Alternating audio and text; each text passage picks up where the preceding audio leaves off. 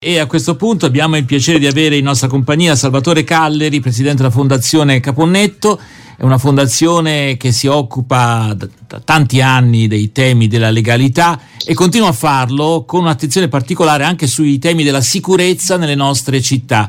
Buongiorno Salvatore, grazie per essere con noi, ben trovato. Buongiorno amici di RVS. Tra l'altro ha i minuti contati perché alle 11 inizierà in Piazza Duomo, di fronte alla sede a Palazzo Sacrati Strozzi, la sede della Regione. Quindi a Firenze un sit-in per la sicurezza, insieme per la sicurezza, associazioni, comitati, cittadini. Ringraziamo Salvatore Calleri perché io ho assistito anche a due incontri molto interessanti su questo tema, perché avete fatto nascere un progetto pilota andando a riprendere quegli antichi, anche vecchi comitati, per esempio di Santo Spirito. Ho visto persone di 80 anni ancora battagliare per raccontarci che queste isole felici che noi pensavamo in certe città ci fossero e fossero solo problemi di alcune città più grandi dove c'è, in realtà non esistono più. No, purtroppo è così, non esistono più. Abbiamo avuto a Firenze un aumento notevole in base ai dati della questura, quindi non è più solo il sentire della cittadinanza, della criminalità notevole, dei reati predatori notevoli, delle spaccate, delle gang. Firenze e dintorni, pensiamo anche a quell'inutile aggressione avvenuta a Empoli, no? Sì. Da parte di 4 giovani, di cui uno maggiorenne e 3 minorenni, molto preoccupante. Tra l'altro, quindi non si può tollerare. Tra l'altro hai citato le spaccate, no? Un qualcosa che negli ultimi mesi a Firenze in particolare è diventato drammatico, addirittura alcuni locali che sono stati colpiti ripetutamente, macchine devastate senza motivazione, non riusciamo a capire in varie aree, in quei quartieri altri. Ma queste cose, Salvatore, com'è che la fondazione che si occupa prima di tutto di legalità, di lotta alla mafia entra anche in questi temi? C'è un collegamento? Innanzitutto te l'ha detto, noi ci occupiamo di legalità, queste sono gravi forme di illegalità e quindi ce ne dobbiamo occupare. Poi la criminalità di strada e la criminalità organizzata sono spesso collegate, quindi bisogna affrontare queste tematiche. A me colpisce. Bisogna farlo nel modo giusto, nel modo preciso. La sicurezza va trattata con l'attenzione per i particolari. Eccomi. Quindi è importante. È importantissimo. No, dicevo, mi colpisce il fatto e quando ho visto tutta questa serie di associazioni, no, che ci saranno oggi alle 11. L'iniziativa dei tutti i comitati assieme a cui noi aderiamo, non è un'iniziativa diretta della fondazione. Sì, voi però fate un po' da coordinamento, mi sembra di aver capito. Noi siamo un po' il collante, ecco, e stiamo dando una mano soprattutto per la praticità delle proposte. Questo mi sembra anche importante, perché questa gente, questi comitati sono spesso fatti, e mi colpisce che sono tanti, per esempio io non avevo quest'idea, ne conoscevo alcuni. Per esempio è nato anche su nostra proposta il coordinamento dei comitati. Ecco, quindi mettere insieme, fare rete, quindi diciamo l'associazione ha questa capacità e mi sembra anche un'intuizione interessante, perché spesso le cose non si riesce a combattere nel modo giusto perché c'è un frazionamento, ognuno fa un buon lavoro. Esatto. Ma questo si vedeva anche con le forze dell'ordine, no? Quante volte abbiamo detto la polizia, i carabinieri, la guardia di finanza.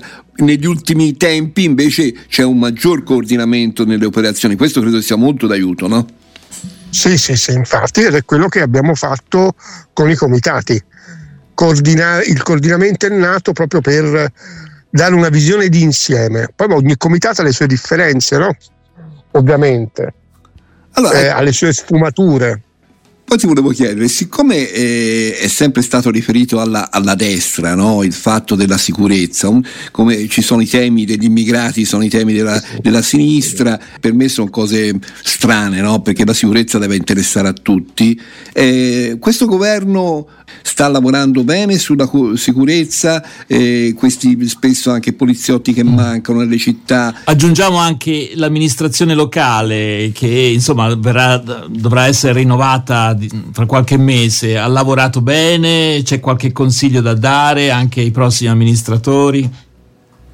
Allora, innanzitutto, come avete giustamente fatto notare, la sicurezza non deve essere né un tema di destra né un tema di sinistra, non deve essere un tabù e non deve essere nemmeno uno slogan. diciamo che stanno lavorando e hanno lavorato, bisogna fare ancora di più. E questo vale sia per la parte nazionale che per la parte locale, a prescindere dal colore. Questa mancanza endemica, no? Vedevo il sindaco Nardella che diceva: a noi ci mancano 200 poliziotti. E non ce le manderanno.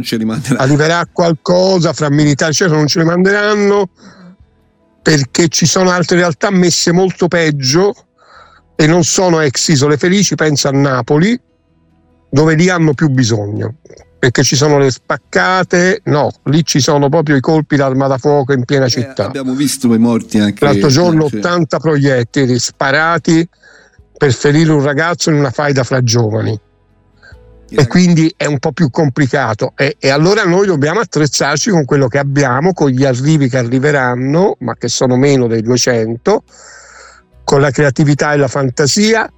Si possono fare tante cose in materia di sicurezza. Quindi la società civile, che comunque invece di rimanere indifferente o solo chi c'ha il problema più ravvicinato, si deve anche muovere. Questo mi sembra sia il messaggio. Esatto, infatti ci stiamo muovendo. Bene, Ci stiamo muovendo, è importante.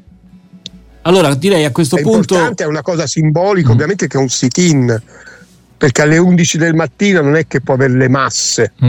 Quindi è per delegazione, no? Certo, non certo. È per questa è un'iniziativa per delegazione. Ogni comitato manda qualcuno per fare attenzione, portare l'attenzione. Ecco, che obiettivo vi ponete? Chi sono gli interlocutori? Gli interlocutori sono, tra l'altro è fatta a Piazza Duomo, perché ci hanno dato Piazza Duomo, perché fra tutti gli interlocutori la regione sì è un interlocutore istituzionale, ma è quella che attualmente non ha deleghe particolari in materia di sicurezza. Può avere un po' di coordinamento, ma nulla di più. Quindi è importante, cioè le competenze principali sono nazionali e comunali. Ci ascoltiamo una quindi canzone. È casuale che siamo a Piazza Duomo. Bene, ovviamente ricordo sempre Piazza Duomo a Firenze. Ci ascoltiamo Esther Moriale, La mia rinascita, e poi torniamo a parlare con Salvatore Calleri, presidente della Fondazione Antonino Caponnetto. Canto piano a bassa voce, ma vorrei gridare. Troppi gli anni che ha lasciato dentro al cuore le parole, e non permetterò mai più a nessuno di scoraggiarmi. Mi hai donato questa voce, adesso canto per te. Questa spiaggia in mezzo al mare, e il mio sogno non lo lascio andare. È il momento di farmi strada e di avanzare. Questa mia voce nessuno la spegnerà, il tuo progetto è la mia rinascita. È un cielo aperto che hai disegnato per me. È un mio sogno e nessuno lo brucerà, il tuo progetto è la mia rinascita. La porta aperta che nessuno chiuderà.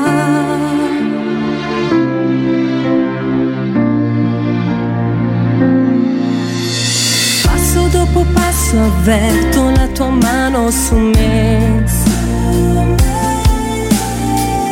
porta a camminare oltre il vento, le intemperie. La tua presenza che mi dice non puoi mollare. Guardo l'orizzonte e credo, adesso canto per te. Su questa spiaggia in mezzo al mare, è il mio sogno, non lo lascio andare. È il momento di farmi strada e di avanzare. Questa mia voce nessuno la spegnerà, il tuo progetto è la mia rinascita. È un cielo aperto che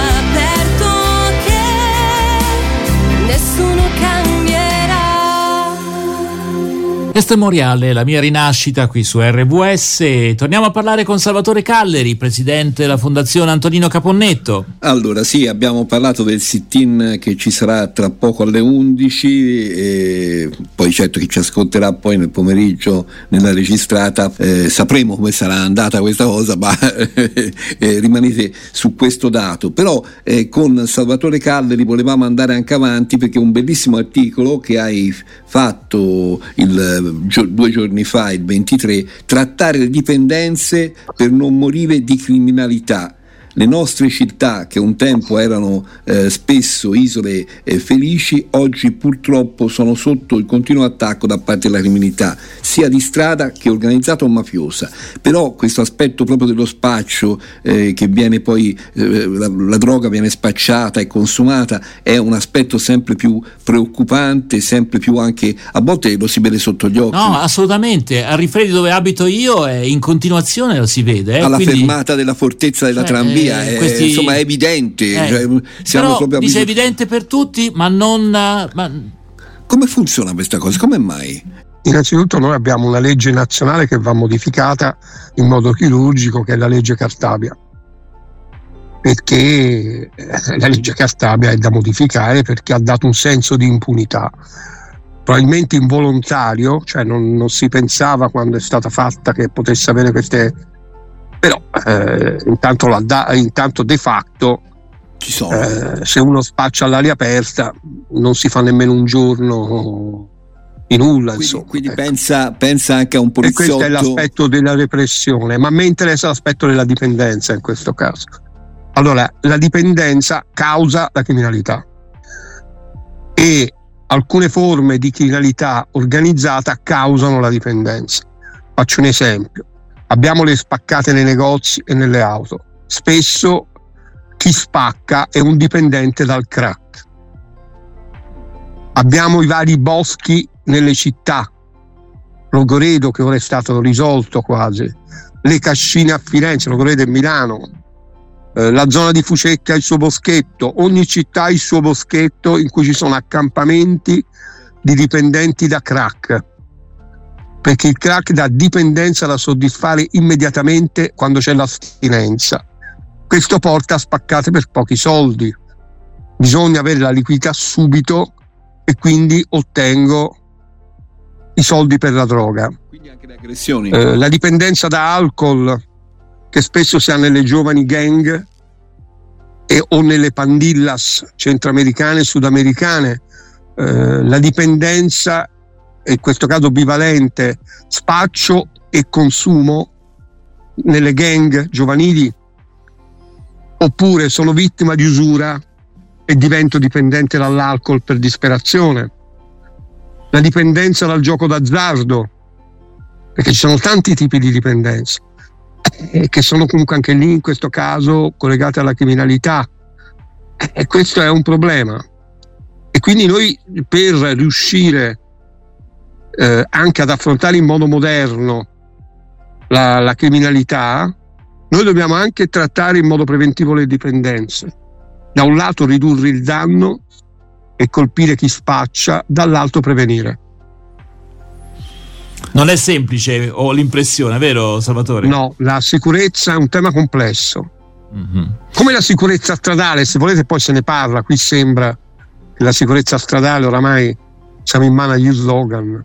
Mm. Ma ecco, di tutti i tipi. Tu poco fa ci hai detto ci sono tante cose che si possono fare, quindi al di là della complessità di queste situazioni, quello che occorre è la volontà.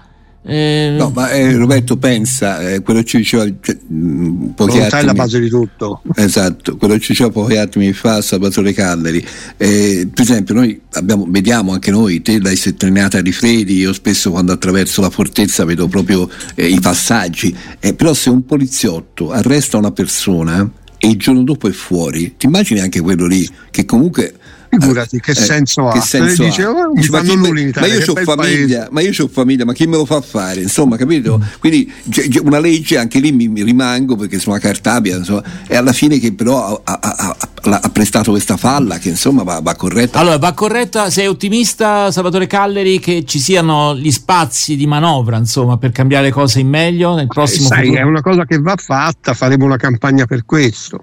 Benissimo, allora naturalmente noi seguiremo anche queste campagne come RVS e ringraziamo Salvatore Calleri per essere stato in nostra compagnia quest'oggi, che sarà promotore insieme ai comitati. Ovviamente la chiamiamo legge Cartabia perché è chiamata così, non c'è nulla di personale. Assolutamente. Bene, grazie allora Salvatore Calleri per essere stato con noi, a risentirci presto, grazie mille.